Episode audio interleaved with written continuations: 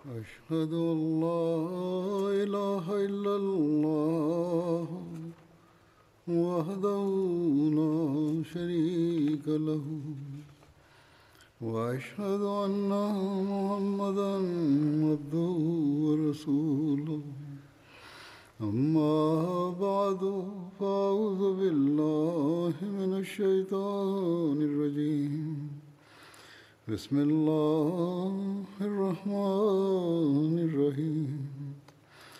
الحمد لله رب العالمين.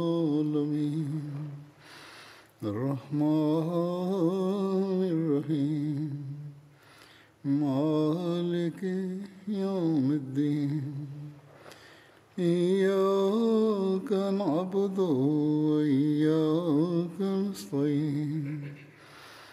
اهدنا الصراط المستقيم صراط الذين أنعمت عليهم غير المغضوب عليهم ولا الضالين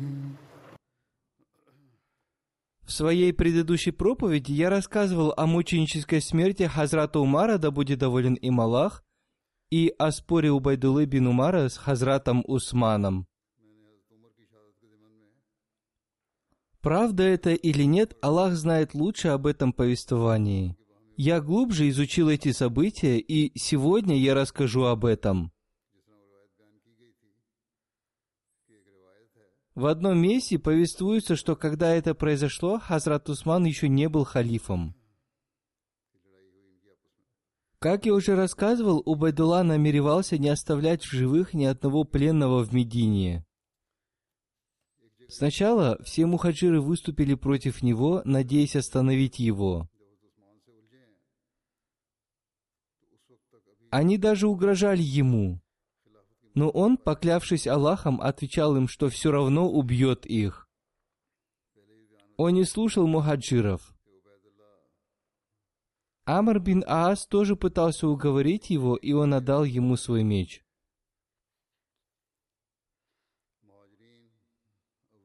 Затем к нему пришел Саад бин Абу Вакас, который тоже хотел поговорить с ним, но он подрался с ним.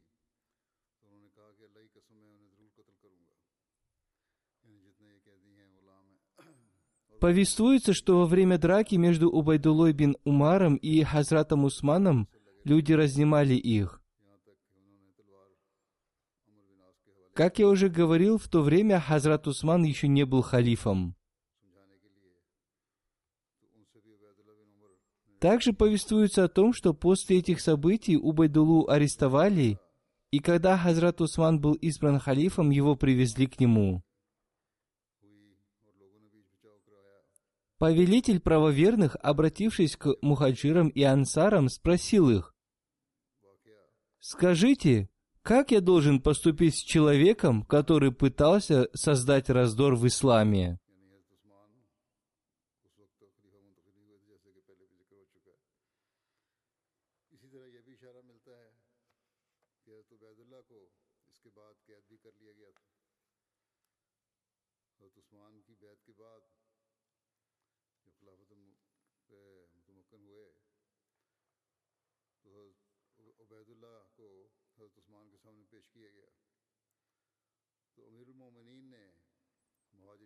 Хазрат Али бин Аби Талиб сказал, «Если вы простите его, то это будет против справедливости.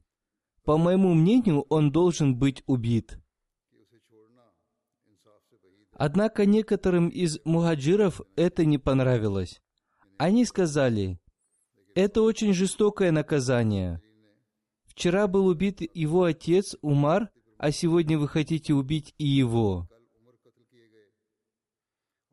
После этих слов большинство людей предались печали. В этот раз Хазрат Али тоже промолчал. Однако Хазрат Усман пожелал решить эту проблему и хотел выслушать советы других людей. Там находился и Амар бин Аас. Он сказал, вы не будете ответственны за это перед Всевышним Аллахом, поскольку когда это произошло, вы еще не были халифом. Однако Хазрат Усмана это не успокоило, и более того, он подумал, что за это должен быть выплачен выкуп. Он сказал, «Я являюсь покровителем тех, кто был убит, и поэтому я назначу выкуп за это, и сам же оплачу его».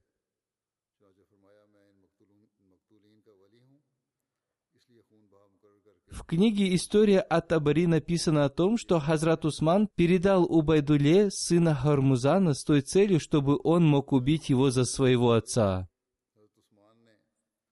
Можно ли наказывать верующего за убийство неверного? Обетованный реформатор подробно разъяснил этот вопрос. Об этом событии я уже рассказывал в своих предыдущих проповедях.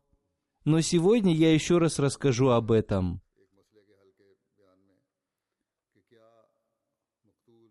обетованный реформатор сказал, Таким образом, в книге от Табари Камазбан, сын Хормузана, о событии убийства своего отца написал. Хормузан был персидским вождем. Он был огнепоклонником. Его обвинили в убийстве Хазрата Умара, и Убайдулла бин Умар в ярости без всякого расследования убил Хормузана. Персы в Медине жили очень дружно. Обычно люди на чужбине стараются жить вместе со своими земляками. Однажды убийца Хазрата Умара, Фирус, встретился с моим отцом. Он держал в своих руках обоюдоострый кинжал.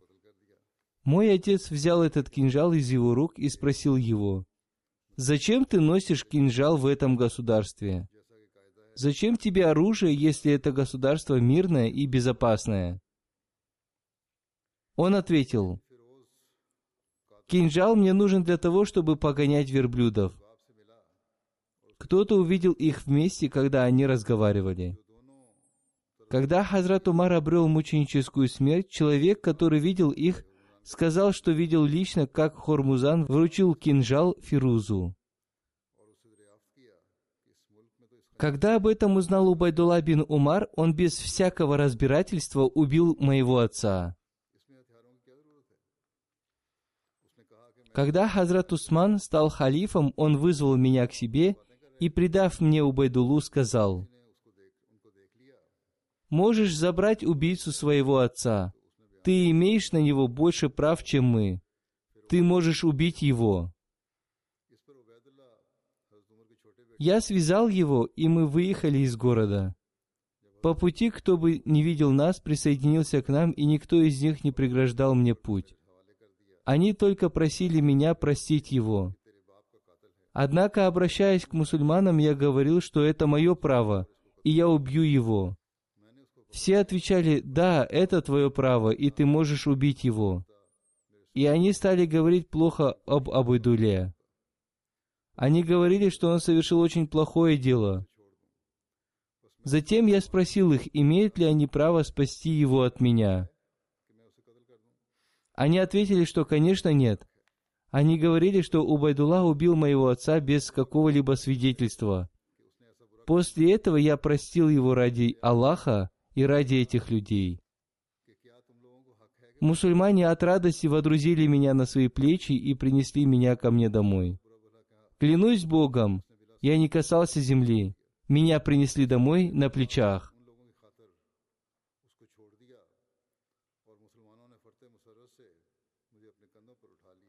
Из этого повествования мы можем понять, каким был образ жизни сподвижников.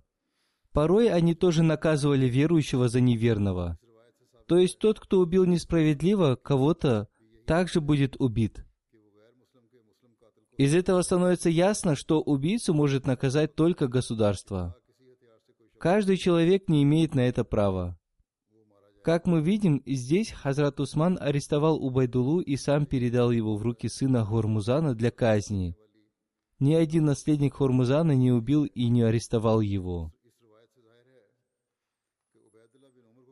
Нужно также разъяснить и то, можно ли передавать убийцу в руки наследника убитого, как это сделал Хазрат Усман, или его должно наказать государство. Помните, что это было личное дело, и поэтому ислам оставил это в зависимости от времени, культуры и ситуации, чтобы был выбран тот путь, который будет более полезен. Однако оба эти пути являются полезными в особых случаях.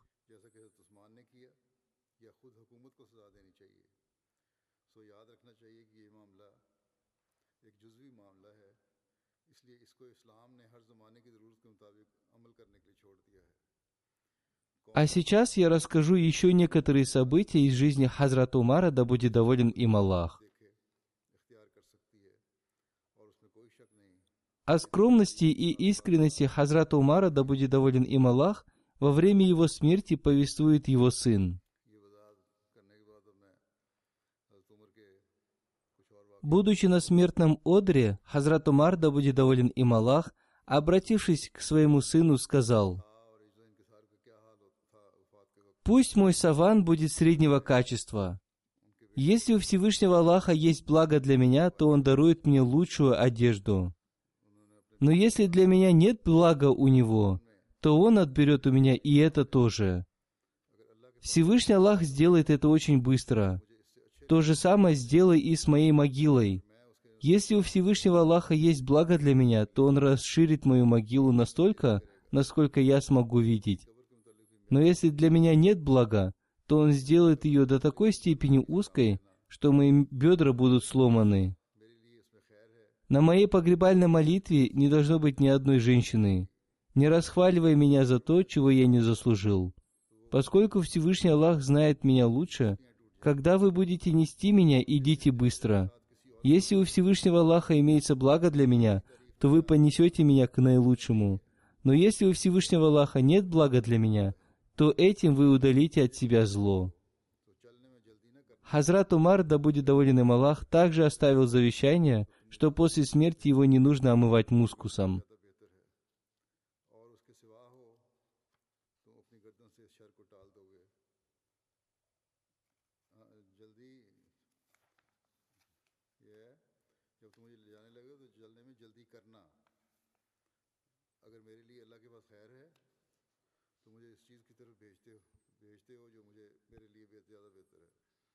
Хазрат Усман бин Афан повествует.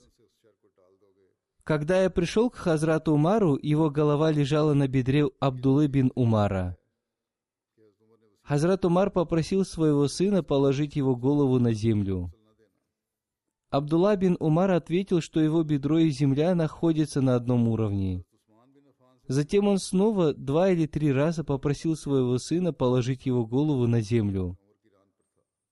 После этого Хазрат Умар соединил свои ноги вместе и сказал, «Если Всевышний Аллах не простит меня, то это будет гибелью для меня и для моей матери». После этого он умер.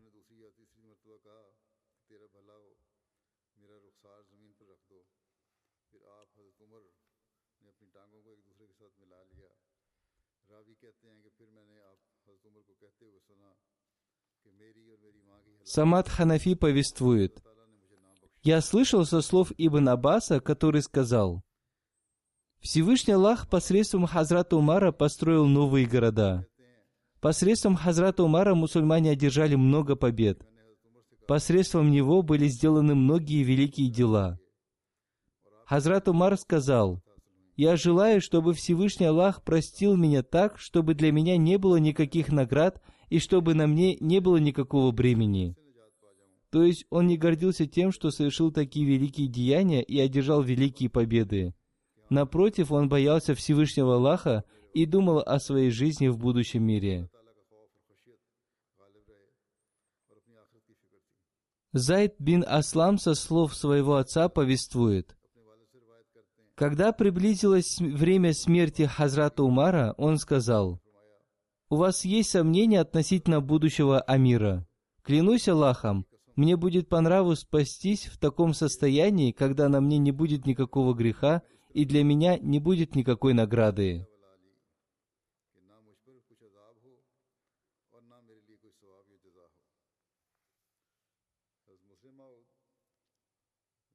В связи с этим обетованный реформатор написал –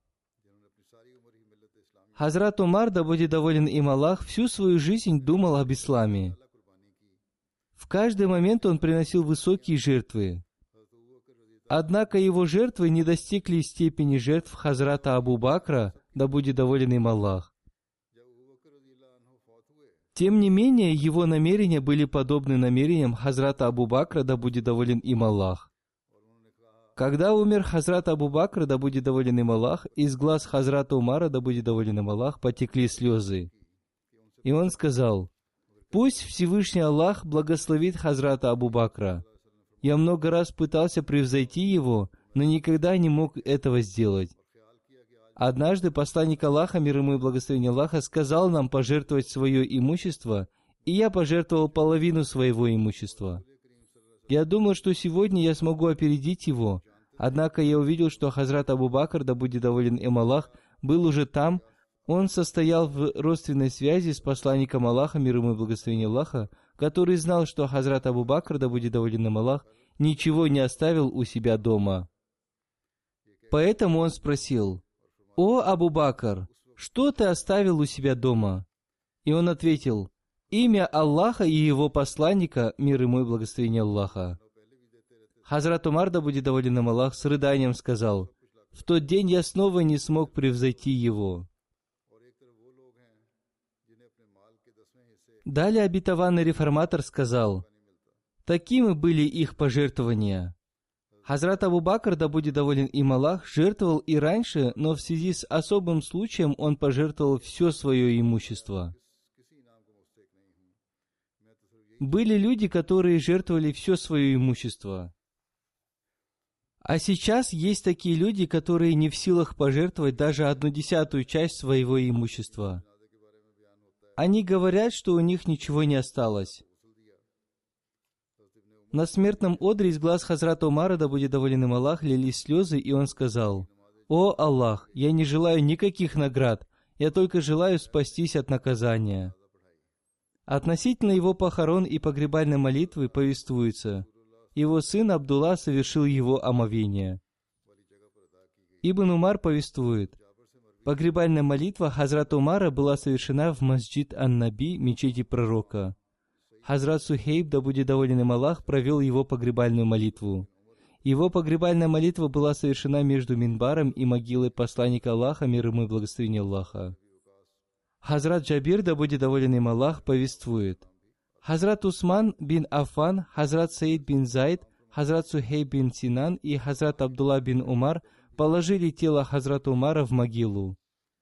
Также упоминаются имена Хазрата Али, Хазрата Абдурахмана бин Ауфа, Хазрата Саада бин Абу Вакаса, Хазрата Талхи и Хазрата Зубейра бин Авана, да будет доволен имя Аллах. Обетованный Мессия мир ему сказал, если человека хоронят возле благословенных людей, то это тоже является благом. О Хазрате Умаре написано, что во время своей смертельной болезни он попросил Хазрат Айшу отдать ему место возле могилы посланника Аллаха, мир ему и благословение Аллаха. Хазрат Айша, да будет доволен ею Аллах, с милостью отдала ему это место и сказала, «После этого у меня не будет печали в связи с тем, что я не буду похоронена возле могилы посланника Аллаха, мир ему и благословение Аллаха». Еще в одном месте обетованный Мессия мир ему написал, «Никогда не станут напрасными усилия того человека, который изо всех своих сил укрепляет свою связь со Всевышним Аллахом. Даже если каждая вещь этого мира станет его врагом, ищущий Бога никогда не встретит на своем пути потерь и затруднений. Всевышний Аллах не оставит благочестивых без помощников. Аллаху Акбар, превелик Аллах.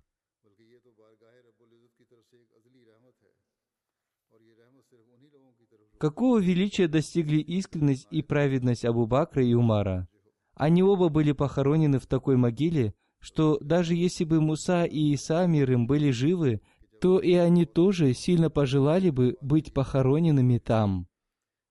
Однако такой уровень не достигается одним лишь желанием. Напротив, это вечная милость великого владыки. Эта милость не спосылается только на тех, кого сопровождают вечные божественные награды Всевышнего Аллаха. Обетованный реформатор написал, Находясь на смертном одре, Хазрат Умар очень сильно желал быть похороненным у ног посланника Аллаха, мир ему и благословение Аллаха. Он попросил у Хазрат Айши разрешения быть похороненным возле могилы посланника Аллаха, мир ему и благословение Аллаха. Хазрат Умар был таким человеком, о котором христианские историки написали, что он властвовал так, что в мире не существует подобного ему.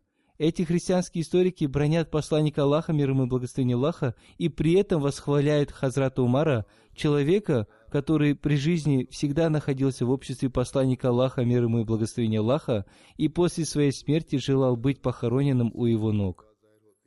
Если бы он знал, что какие-то поступки посланника Аллаха, мир ему и благословение Аллаха, совершались не ради довольства Всевышнего Аллаха, разве такой великий человек, как Хазрат Умар, желал бы быть похороненным у ног посланника Аллаха, мир ему и благословение Аллаха.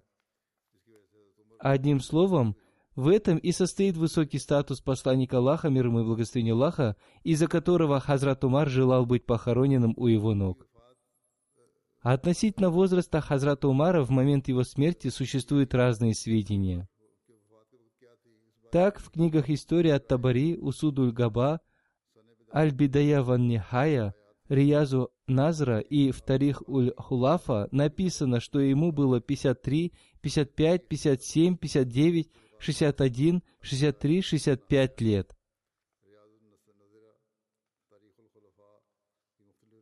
Однако в Сахих Муслим и Термизи повествуется о том, что ему было 63 года. Хазрат Анас бин Малик повествует. В момент смерти посланника Аллаха, мир ему и благословение Аллаха, ему было 63 года.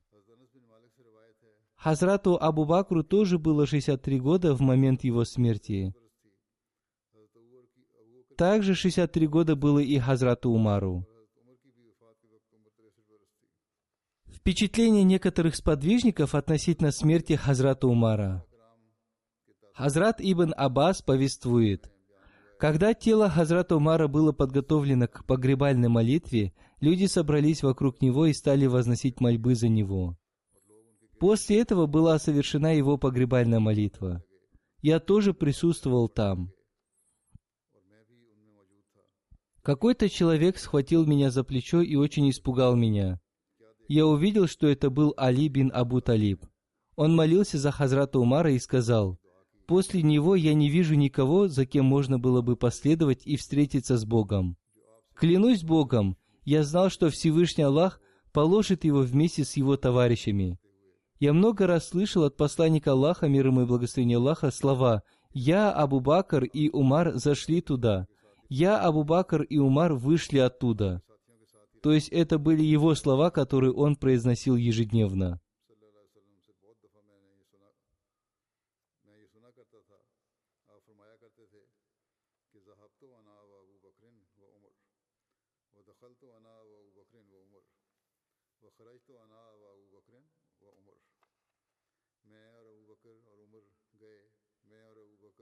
Джафар бин Мухаммад со слов своего отца повествует.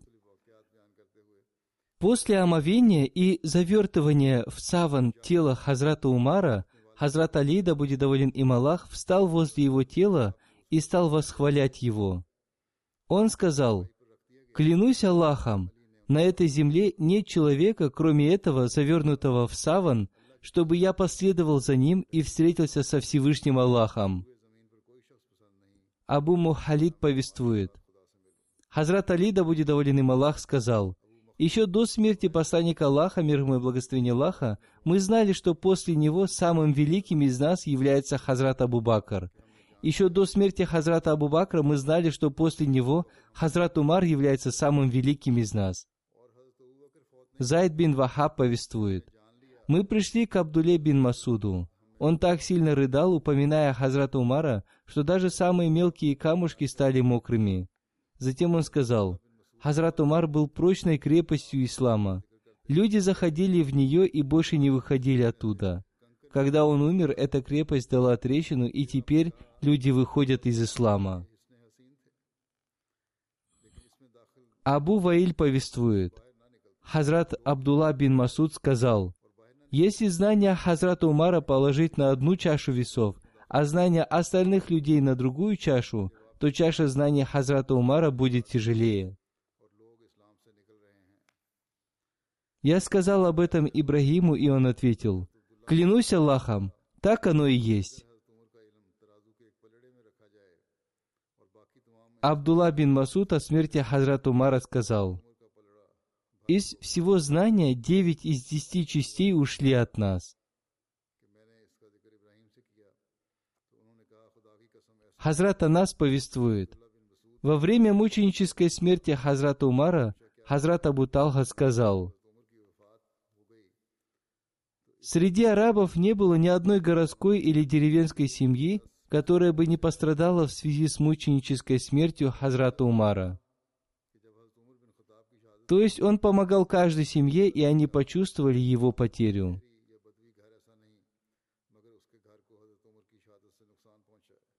Хазрат Абдулла бин Салам, находясь возле тела Хазрата Умара, сказал, «О, Умар, каким прекрасным братом в исламе ты был! Ты был щедрым ради истины и скупым для лжи. Когда ты был доволен, ты выражал довольство, а во время гнева ты проявлял гнев.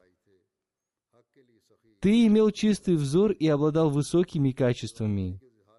Ты не просто хвалил, ты никого не подозревал за его спиной. В одном месте повествуется о том, что во время смерти Хазрата Умара, когда Хазрат Саид бин Зайд плакал, некий человек, обратившись к нему, сказал, «О, Абуль-Авр, почему ты плачешь?» Он ответил, «Я плачу об исламе». Воистину, со смертью Умара в исламе появилась трещина, которая не будет исправлена до самого судного дня. Хазрат Ибн Умар повествует, при жизни посланника Аллаха, мир ему и благословение Аллаха, мы всегда говорили, что в уме посланника Аллаха, мир ему и благословение Аллаха, самым великим является Хазрат Абу Бакр, затем Хазрат Умар, и затем Хазрат Усман, да будет доволен имя Аллах. Хазрат Хузайфа повествует, во времена Умара ислам был подобен тому человеку, который постоянно развивается. Однако после его мученической смерти это время ушло от нас безвозвратно. Супруги и дети Хазрата Умара, да будет доволен им Аллах. У Хазрата Умара в разное время было десять жен. Они родили девять сыновей и четырех дочерей, и одна из них, Хазрат Хавса, была святой супругой посланника Аллаха, мир ему и благословение Аллаха. Первой супругой Хазрата Умара была Хазрат Зайнаб бинт Мазун. Она была сестрой Хазрата Усмана бин Мазуна. От этого брака родились Абдулла, Абдурахман Акбар и Хазрат Хавса, да будет доволен ею Аллах. Второй его супругой была Хазрат Уми Кульсум бинт Али бин Али Талиб. От этого брака родились Зайд Акбар и Рукая. Третьей его супругой была Малика бинт Чарваль. Ее также звали Уми Кульсум. От этого брака родились Зайд Аскар и Убайдулла. Следующей его супругой была Кариба бинт Аби Умая Махзуми. Поскольку Малика и Кариба так и не приняли ислам, Хазрат Умар в шестом году по хиджре дал им развод. Следующей его супругой была Хазрат Джамиля бинт Сабит. Раньше ее звали Асия. Однако посланник Аллаха, мир ему и благословение Аллаха, назвал ее Джамилей. Она была сестрой сподвижника Асин бин Сабита, который принимал участие в битве при Бадре. От этого брака родился Асим.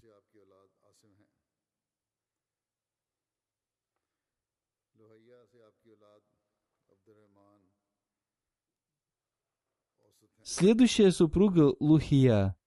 От этого брака родился Абдурахман Аусад. Повествуется, что у него была еще одна жена, и она была матерью его детей. Она была рабыней, но после рождения детей была освобождена. У него была еще одна жена, от которой родился Абдурахман Асгар.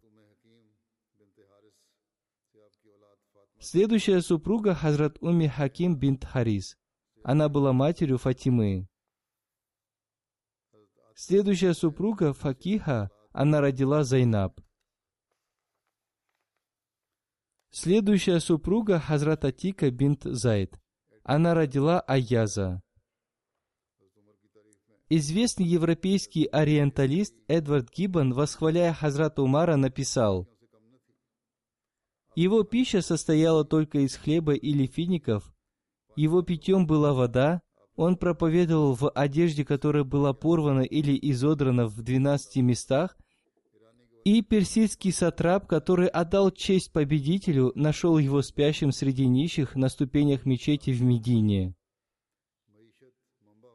Экономика является источником щедрости, и увеличение доходов позволило Умару установить для верующих справедливую и постоянную награду за их прошлые и нынешние заслуги. Не заботясь о своем собственном вознаграждении, он назначил для Аббаса, дяди пророка, первое и самое обильное пособие в размере 25 тысяч дирхемов серебряных монет. По пять тысяч было выделено каждому из престарелых воинов, участников битвы при Бадре. А последний и самый подлый из подвижников Мухаммада был отмечен ежегодной наградой в три тысячи дирхемов. Майкл Харт в своей книге «100 самых влиятельных личностей в истории» поставил посланника Аллаха, мир ему и благословение Аллаха, на первое место и Хазрата Умара на 52 место. В своей книге он написал, Хазрат Умар ибн Аль-Хатаб был вторым и, возможно, величайшим из мусульманских халифов. Он был младшим современником Мухаммада и, подобно ему, родился в Мекке. Год его рождения неизвестен, но, возможно, это было около 586 года. Умар изначально был одним из самых ярых противников Мухаммада и его новой религии. Однако довольно неожиданно Умар принял ислам, и с тех пор он стал одним из самых сильных его сторонников.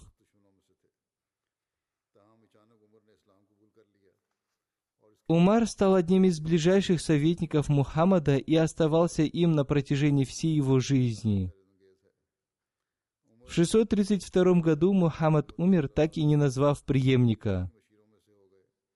Умар незамедлительно подлежал кандидату Абу Бакра, близкого соратника и тестя пророка.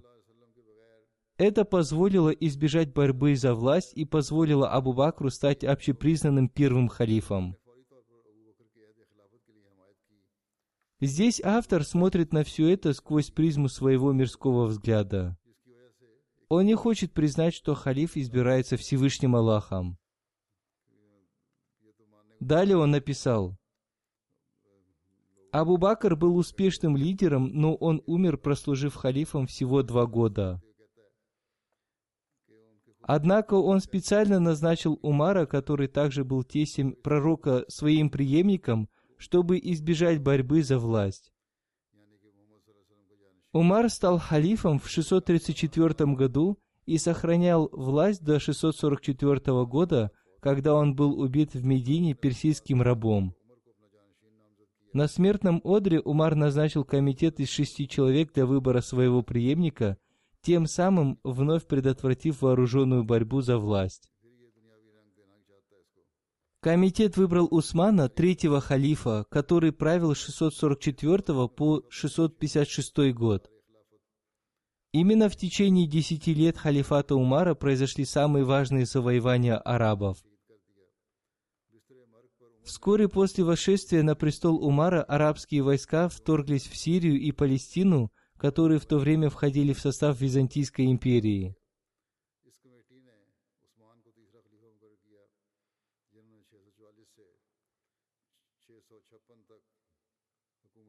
В битве при Ярмуке арабы одержали сокрушительную победу над византийскими войсками. Дамаск пал в том же году, а Иерусалим сдался два года спустя.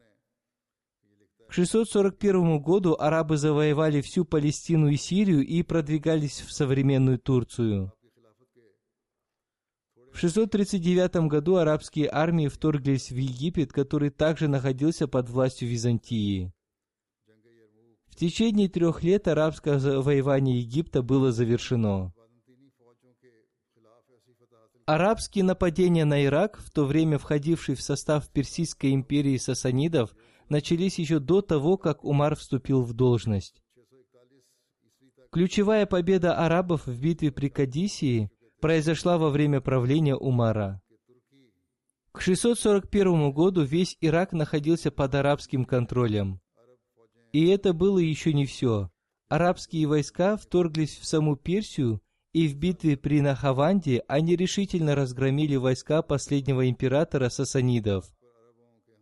Ко времени смерти Умара в 644 году большая часть западного Ирана была захвачена. Не иссякли силы арабских армий и после смерти Умара. На востоке они довольно скоро завершили завоевание Персии, в то время как на западе они продолжили свое продвижение по Северной Африке. Также важно, как и масштабы побед Умара, их долговечность. Иран, хотя его население и приняло ислам, в конце концов восстановил свою независимость от арабского правления. Но Сирия, Ирак и Египет никогда этого не делали. Эти страны полностью арабизировались и остаются таковыми по сегодняшний день. Умар, конечно, должен был разработать политику управления Великой Империей, которые победили его армии. Он решил, что арабы должны быть привилегированной военной кастой в завоеванных ими регионах и что они должны жить в гарнизонных городах отдельно от местных жителей. Покоренные народы должны были платить дань своим мусульманским, в основном арабским завоевателям, но в остальном их следовало оставить в покое. В частности, они не должны были быть насильственно обращены в ислам. Из вышесказанного ясно, что арабское завоевание было скорее националистической завоевательной войной, чем священной войной, хотя религиозный аспект, безусловно, не отсутствовал. Достижения Умара действительно впечатляют. После самого Мухаммада он был главной фигурой в распространении ислама. Без его быстрых побед вряд ли ислам был бы сегодня так же широко распространен. Более того, большая часть территории, завоеванной во время его управления, с тех пор остается арабской. Очевидно, конечно, что Мухаммад, который был первопроходцем, должен получить основную часть заслуг за эти события. Но было бы серьезной ошибкой игнорировать вклад Умара. Победы, которые он совершил, не были автоматическим следствием вдохновения, дарованного Мухаммадом.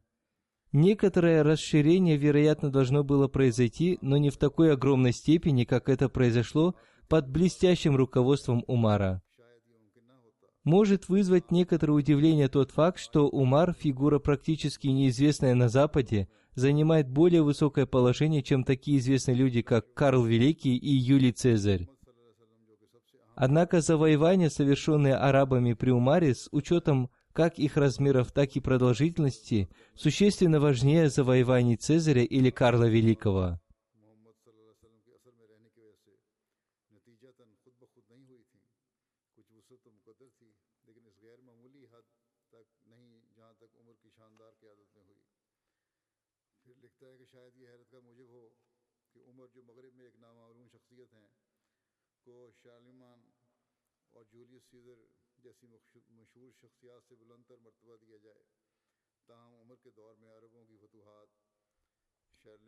В своей книге «История арабов» профессор Филипп Хитти написал, Простой и скромный в своей манере, энергичный и талантливый Умар, который был высокого роста, крепкого телосложения и лысый, продолжал, по крайней мере, в течение некоторого времени после того, как стал халифом, зарабатывать на жизнь торговлей и всю свою жизнь жил в стиле столь же ненавязчивом, как у бедуинского шейха.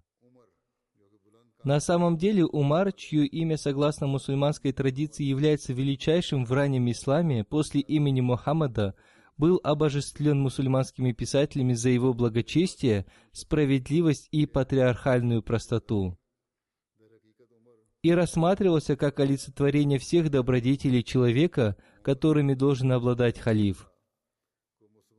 Его безупречный характер стал примером для всех добросовестных преемников. У него была только одна рубашка и одна мантия, обе бросающиеся в глаза своим лоскутным шитьем. Он спал на ложе из пальмовых листьев и не заботился ни о чем, кроме поддержания чистоты веры, поддержания справедливости, господства и безопасности ислама и арабов.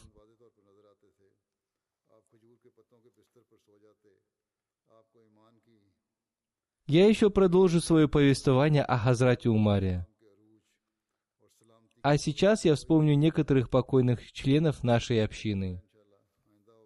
Первая покойная Сахибзади Асифа Масуда Бегум Сахиба, супруга доктора Мирзы Мубашир Ахмад Сахиба, сына Хазрата Мирзы Башир Ахмад Сахиба. Она умерла в возрасте 92 лет. И на лиляхи ва и на ляхи раджун. Покойная была внучкой обетованного Мессии мир ему и младшей дочерью Хазрат Наваб Мубарика Бегум Сахибы и Хазрата Наваб Мухаммад Алихан Сахиба. Покойная была снохой Хазрат Мирзы Башир Ахмад Сахиба. По милости Всевышнего Аллаха покойная была Мусия. Она оставила одного сына и четырех дочерей. Ее сын Тарик Акбар пишет. Наша мать всегда наставляла нас поддерживать прочную связь с институтом Ахмадийского халифата и халифом времени. Она всегда старалась служить общине и выполнять свое завещание. Она оплатила свое завещание еще при жизни. Каждый год она вносила взносы за покойных. Она в тайне очень много помогала бедным. Она всегда наставляла меня в отношении своих работников чтобы я всегда поступал с ними, как со своими братьями и сестрами. Она всегда старалась поддерживать родственные связи, чтобы ее родственники никогда не беспокоились. Она регулярно молилась и всегда выполняла свои обязанности по отношению к Аллаху и по отношению к людям. Ее сноха Наима Сахиба пишет, «Когда мы построили новый дом в США, до переезда в этот дом она сказала, до переезда в этот дом совершите дополнительные намазы в каждом углу этого дома. После смерти моей матери она сказала мне, «Не думай, что твоя мать умерла, теперь я буду твоей матерью».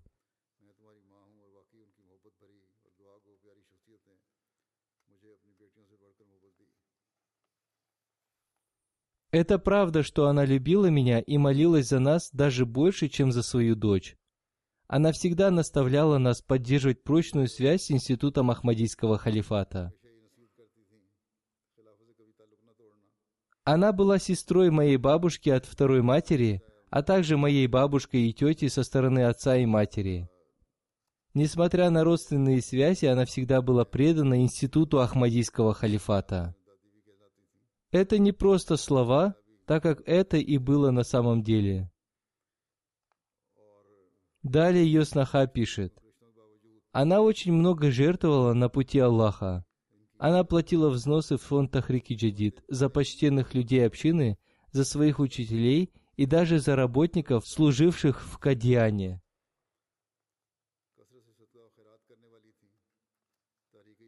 Если какой-то работник уходил от нее, она всегда просила его простить ее, если с ее стороны были какие-то недостатки.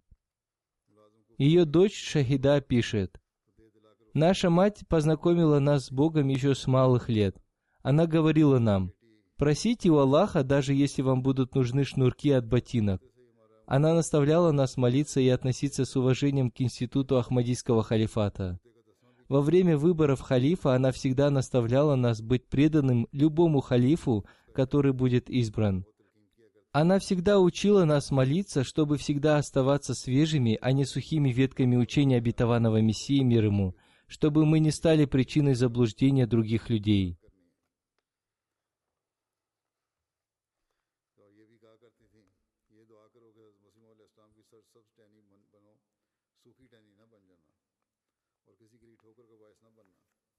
Ее дочь Нусра Джахан Сахиба пишет – «Она с малых лет воспитывала нас при чтении священного Корана, останавливаясь на том или ином аяте и разъясняя его. Она всегда вспоминала уважаемых людей общины. Она рассказывала нам прекрасные истории и всегда повторяла их. Президент женской организации общины округа Лахор Фаузия Шамим Сахиба, дочь Хазрат Наваб Аматуль Хафиз Бегим Сахибы, пишет. Покойная была прекрасной женщиной. Когда бы ее не просили оплатить взносы, она всегда с открытой душой оплачивала их. Иногда она отдавала устные обещания, и иногда писала на бумаге сумму взноса, которую она должна была оплатить. Она всегда платила большую сумму и просила никому не говорить об этом. Она была очень скромной женщиной. Она была простой и скромной в своих личных делах. Некоторые люди даже думали, что она скупая. Однако она была очень скромной и жертвовала с открытой душой. Однажды мы объявили, что она пожертвовала почти 10 миллионов рупий на строительство мечети. Ее внучка Разия Сахиба пишет, «С малых лет она наставляла нас совершать добрые дела. Она наставляла нас молиться за себя еще с малых лет. Она говорила, «Молитесь, чтобы Бог дал вам хорошего супруга». Если мы стеснялись, она говорила, «Нельзя стесняться Всевышнего Аллаха, просите Его открыто».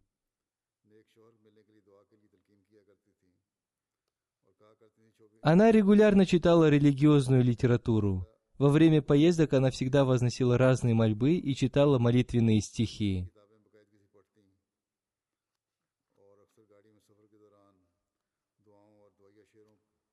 Пусть Всевышний Аллах простит и помилует ее. Пусть ее дети и ее потомки последуют за ней. Аминь.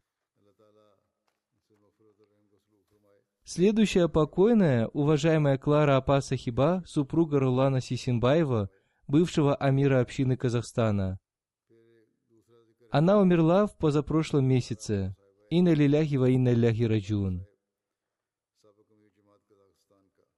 Миссионер общины Казахстана Атау Раб Чима Сахиб пишет, Покойная приняла Ахмадьят в 1994-95 годах.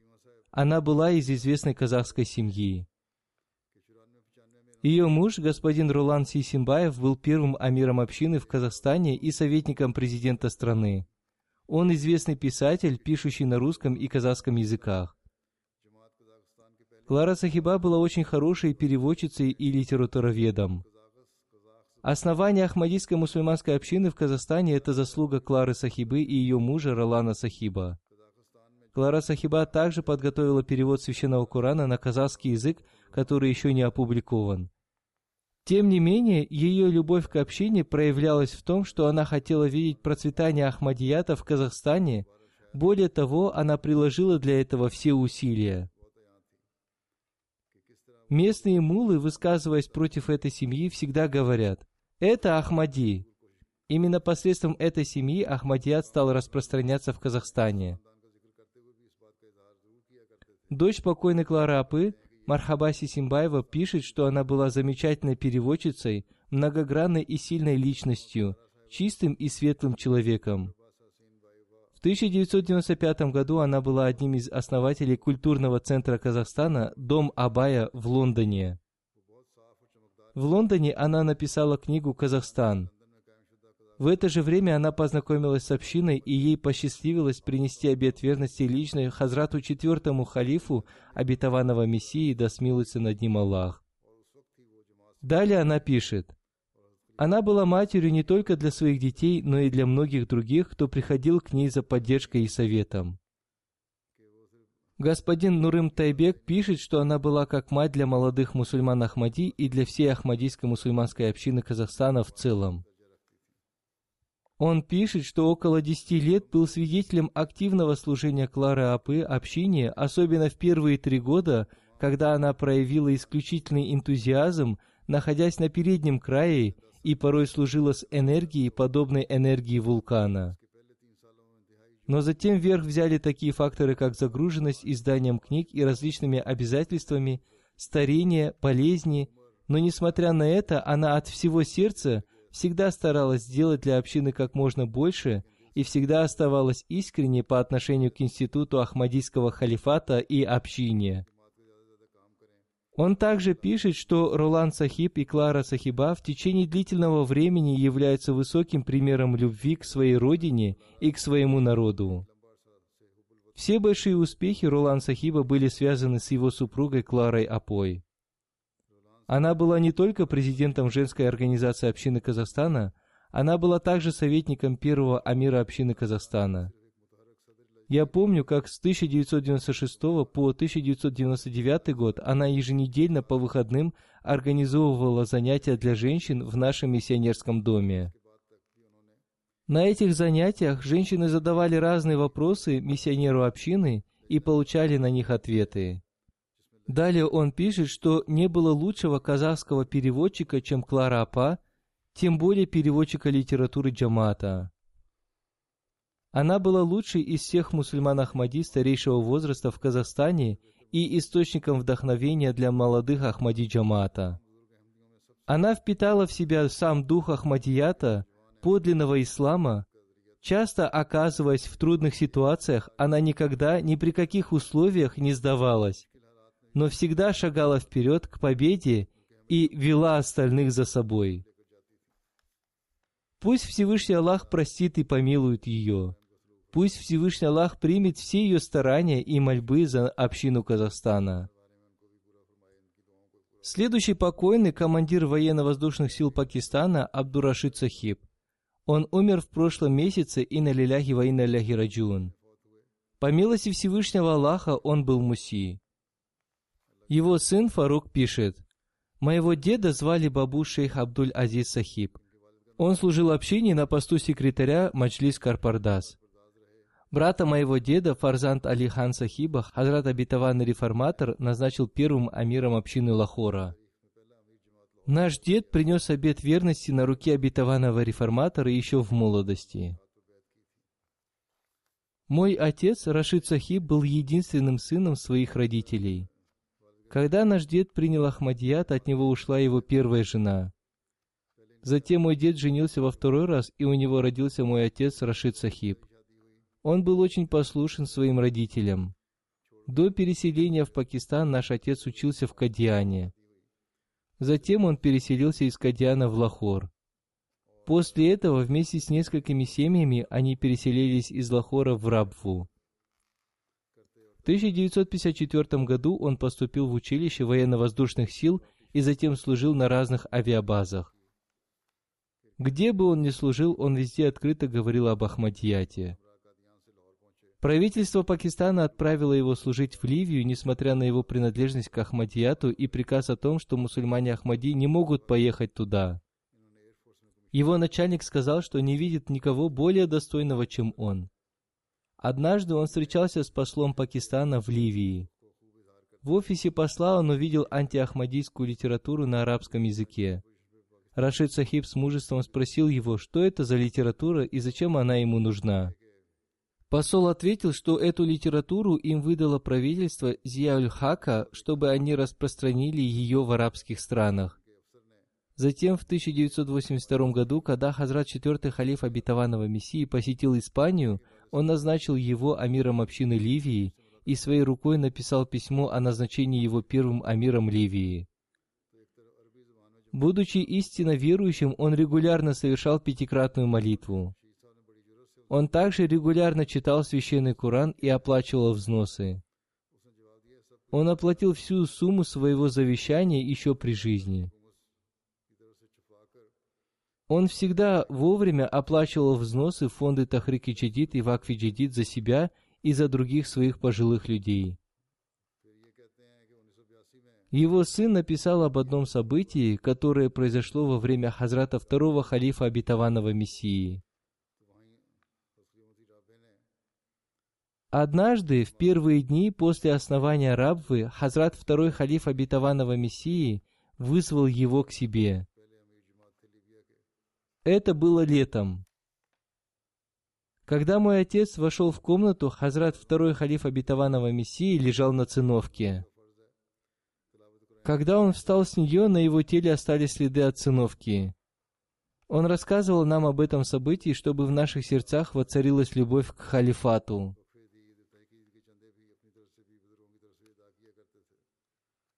В 1984 году он вышел на пенсию.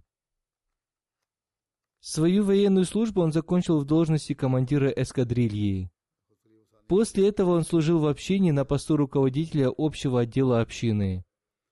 Он также некоторое время служил в офисе по судебным делам. Он всегда помогал бедным. Его последним завещанием было «помогайте бедным». Пусть Всевышний Аллах простит и помилует его. Пусть Всевышний Аллах даст возможность его детям продолжить его благие дела.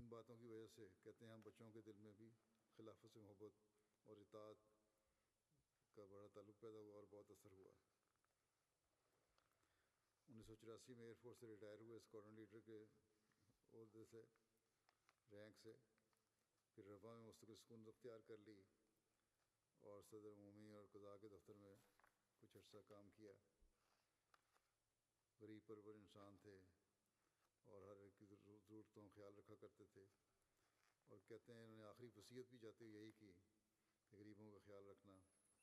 Следующая покойная, уважаемая Зубайда Бегим Сахиба, супруга Карима Ахмада Наим Сахиба. Она умерла в прошлом месяце, и на лиляхи ва инна раджун. Она была младшей снохой хазрата доктора Хашматулы Хан Сахиба. Она была очень скромной и преданной институту Ахмадийского халифата.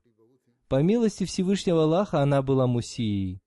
Она оставила трех сыновей и двух дочерей. Один из ее сыновей, Мунам Наим Сахиб, служит общине на посту руководителя организации «Человечество прежде всего» в США. Она была свекровью доктора Абдуль Манан Садыки Сахиба. Ее дочь Амату Шафи, супруга доктора Манана Садыки Сахиба, пишет, «Она встречала каждого человека с любовью и молилась за всех. Она всегда давала хороший совет, помогала бедным. Она хорошо относилась ко всем родственникам. С молодых лет она совершала молитву Тагаджуд и всегда уповала на Бога. Она совершала особое богослужение в пятницу. Она всегда вовремя платила взносы. Пусть Всевышний Аллах простит и помилует ее. Пусть ее дети продолжат ее благие деяния. Следующий покойный Хафиз Ахмад Гуман Сахиб. Он умер несколько дней назад. Инна лиляхи ва инна ляхи раджун. Покойный очень любил читать перевод и тафсир священного Корана. Он прочитал все книги обетованного Мессии мир ему. Он служил общине в Рабве. Он был очень пунктуальным, гостеприимным, скромным, милосердным к детям и трудолюбивым человеком. Он всегда был занят напоминанием Всевышнего Аллаха. Он всегда проявлял сочувствие к творениям Всевышнего Аллаха. Несмотря на свои трудности, он всегда помогал людям. По милости Всевышнего Аллаха он был муси. Кроме своей супруги, он оставил трех сыновей и трех дочерей.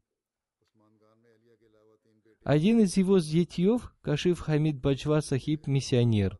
Он служит общине в офисе личного секретаря халифа времени. Его дочь Аматуль Кудус Сахиба пишет, «Он был скромным и искренним человеком. Его дом, одежда и пища были простыми. Он всегда избегал показухи. Он всегда помогал бедным. Несмотря на свои средства, он очень мало тратил на себя, больше тратя на бедных. Пусть Всевышний Аллах просит и помилует его. Пусть его дети продолжат его добрые дела. Аминь.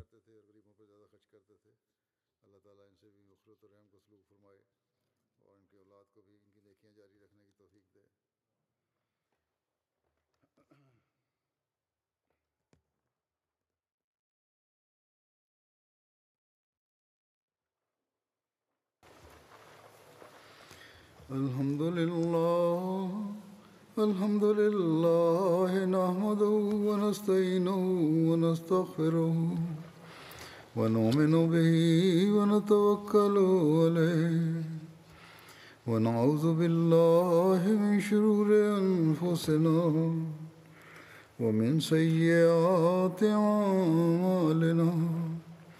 من يهده الله فلا مضل له ومن يضلل فلا هادي له. ونشهد أن لا إله إلا الله. ونشهد أن محمدا عبده ورسوله. عباد الله رحمكم الله. إن الله يأمر بالعدل والإحسان. وإيتاء ذي القربى وينهى عن الفحشاء والمنكر والبغي يعظكم لعلكم تذكرون. اذكروا الله يذكركم وادعوه يستجب لكم ولذكر الله أكبر.